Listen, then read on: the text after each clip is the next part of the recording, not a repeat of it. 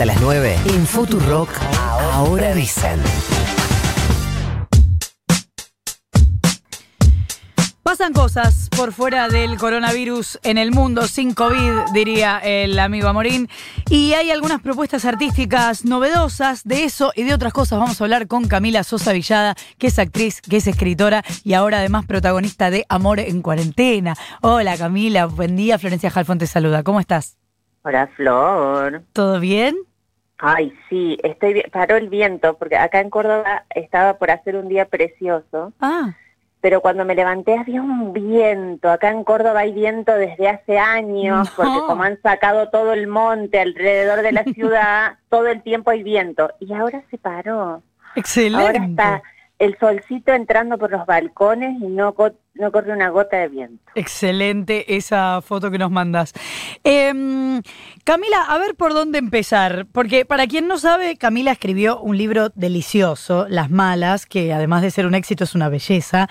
Es una historia que describe una mujer trans que se acerca a espiar a las travestis de Parque Sarmiento en Córdoba y ahí encuentra un espacio de pertenencia, una familia.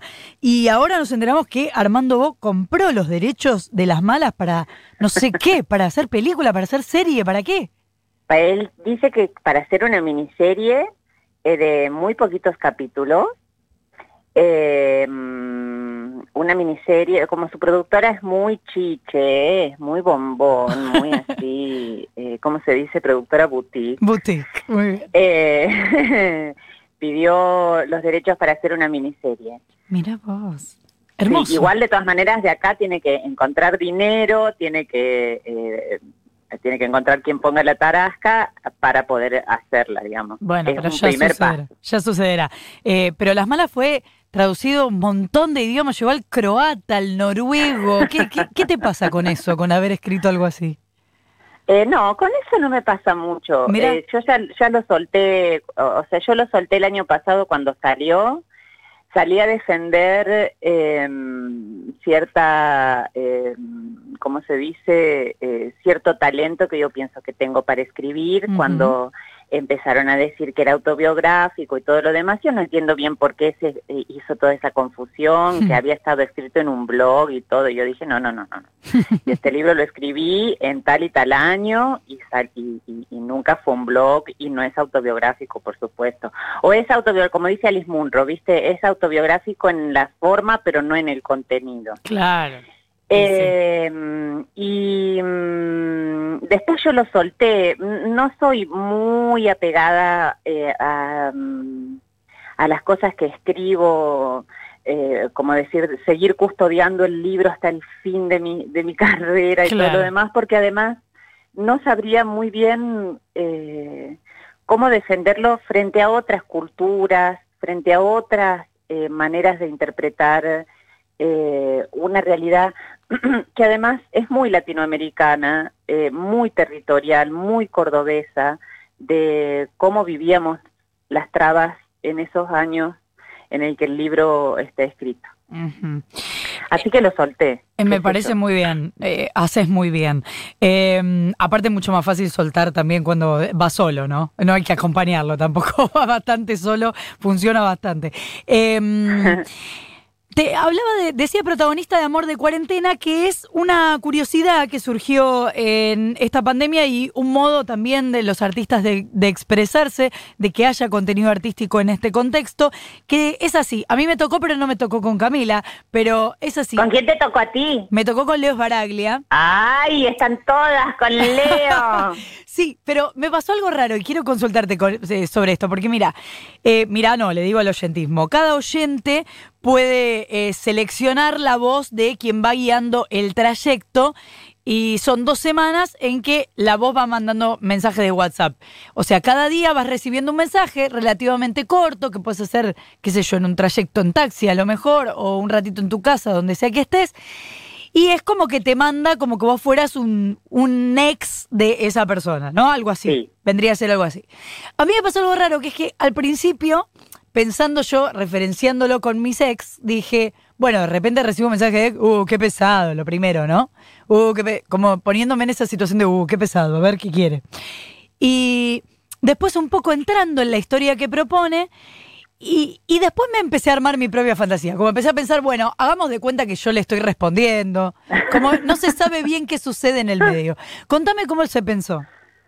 Eh, bueno, yo recibí la propuesta eh, por, eh, por, sorpresa, yo no, no, no, tenía la menor idea, además pensaba que era un proyecto del Cervantes, no que era una cooperativa, entonces, bueno, yo medio distraída, leí los primeros textos, dije, sí, puedo hacerlo, eh, me parecía bien además tener alguna cosa para hacer en cuarentena porque, mm, bueno, a pesar de que yo no paré de trabajar, de que seguía escribiendo, que seguía haciendo presentaciones, etcétera, eh, estaba un poco parada teatralmente, digamos, teatralmente hablando, porque además no me gusta el streaming.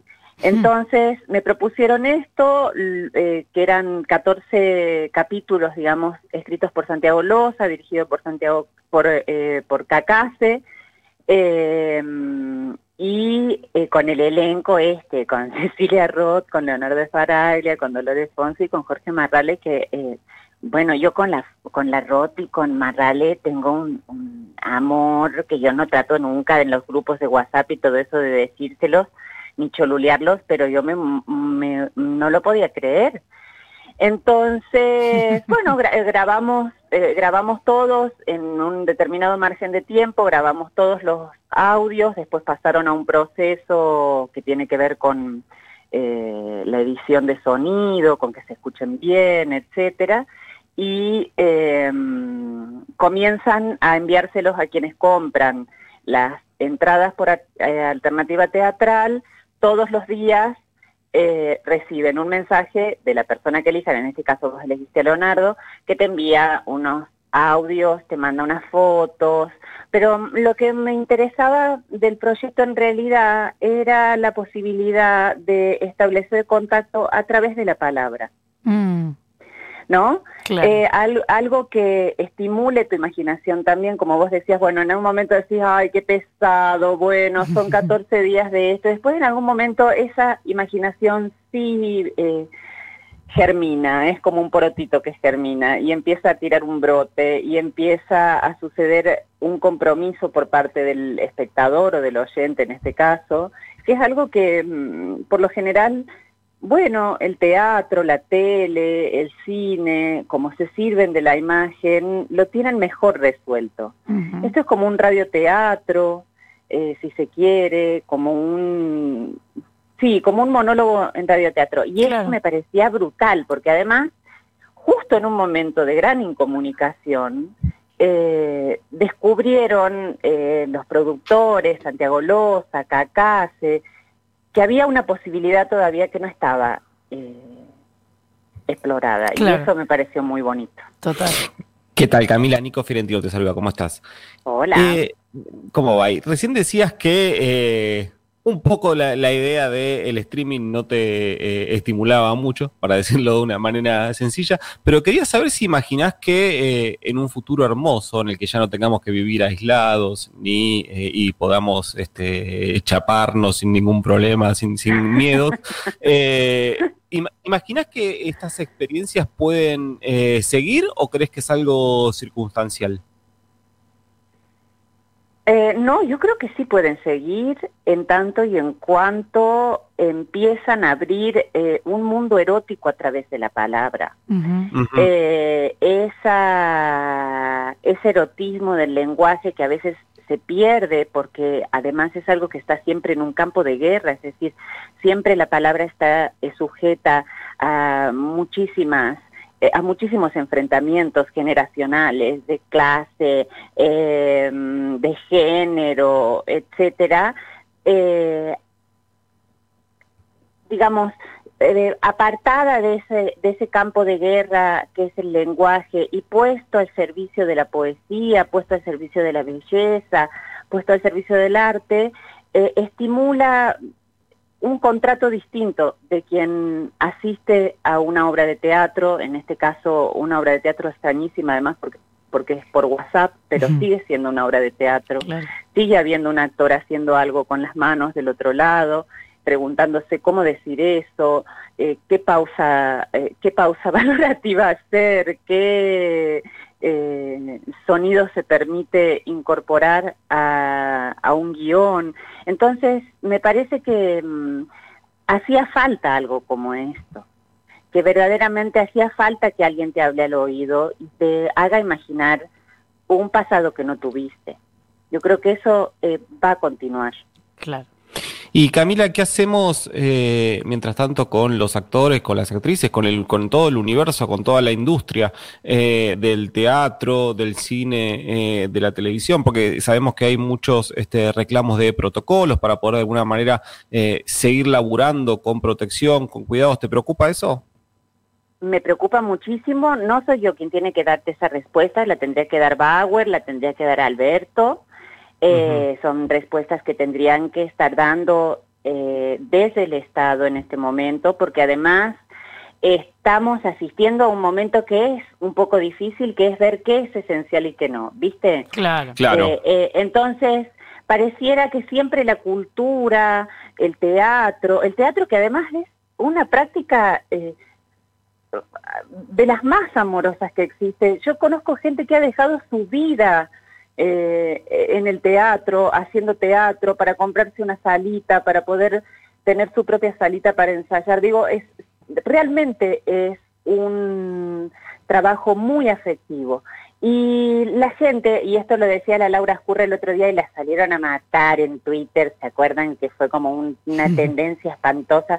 Ella decía, bueno, pero han pasado la cuarentena viendo Netflix, han pasado la cuarentena viendo novelas, eh, leyendo libros, escuchando música. Entonces, verdaderamente es eh, una práctica esencial el arte. Y si nosotros abandonamos esa idea, cada vez vamos a ser más torpes, más brutos, más violentos, eh, cada vez más distanciados de cosas que son esenciales para los seres humanos, que es que desde que nacemos hasta que nos morimos estamos buscando belleza. No puede ser mm, degradado como una practiquita, como un caprichito de alguien loco que quiere Mm. hacer teatro y qué cosa. Entonces, verdaderamente se tienen que poner a pensar. Acá en Córdoba es un desmadre. Acá en Córdoba hay no sé cuántas salas están con los huevos en la garganta porque no saben cómo van a hacer para pagar la luz, cómo van a hacer para pagar todos los gastos que no han podido cubrir durante la cuarentena, pidiéndole ayuda al gobernador, pidiéndole ayuda a la Secretaría de Cultura, y la verdad que no hay mucha respuesta. No Es- hay ninguna respuesta. Ella es Camila Sosa Villada, es actriz, es escritora, es protagonista de Amor de Cuarentena. Y el mes que viene, Tusquets lanza La novia de Sandro, tu primer libro de poemas. Sí, pero es un libro de poemas que ha pasado por mi mm, exigencia correctiva. Apa, muy bien. Yo lo he vuelto a escribir, lo he vuelto eh, a, a armar, es como un Frankenstein, es mi Frankenstein, yo le digo. Agregué algunos poemas, quité otros, corregí otros, porque además yo a ese libro lo escribí durante, mm, yo me había separado de un pibe con el que estaba conviviendo allá por el, dos- entre el 2013 y el 2014, entonces lo escribí bajo un sentimiento muy intenso, bajo una inspiración muy dolorosa. Claro. Y bueno, ahora volvía al libro y la verdad que lo sentía muy ajeno. Entonces eh, lo agarré, me senté durante toda la cuarentena, lo estuvimos corrigiendo con la Lucantis, con mi editora de ahí de Tusquets. Y ha quedado bien bonito. La contratapa la hace Dolores Reyes, la autora de Come Apa, Tierra. mirá. Eh, tenemos una tapa que ha sido hecha especialmente para el libro, así que estoy ansiosa porque salga. Hermoso, hermoso. Bueno, eh, la encuentran a Camila en Twitter justamente como la novia de Sandro y yo quiero recomendar de ella el otro, El viaje inútil, que para mí es el mejor. Ay, oye, ¿te gustó ese libro? No, me parece extraordinario. Ay, es como un Benjamín, como un malcriado. Es extra, sí, y se, lo, se lo merece, me parece bien. Eh, Camila, gracias por esta comunicación y por sacarnos un ratito del universo números, eh, contagiados, camas y todas esas cosas. Ay, qué horror. Bueno, un beso grande para ustedes. Un beso Chao. gigante, gracias, besote, chao, chao. 20 minutos para las 9 de la mañana. Flor Halfon. Nico Fiorentino. Ahora dicen Futurock. Futu rock, futu de rock, Winnie the Pooh, Macri de cat, futu funk, futu soul, futu, futu, futu, futu, panda, futu ort, futu caspa, futu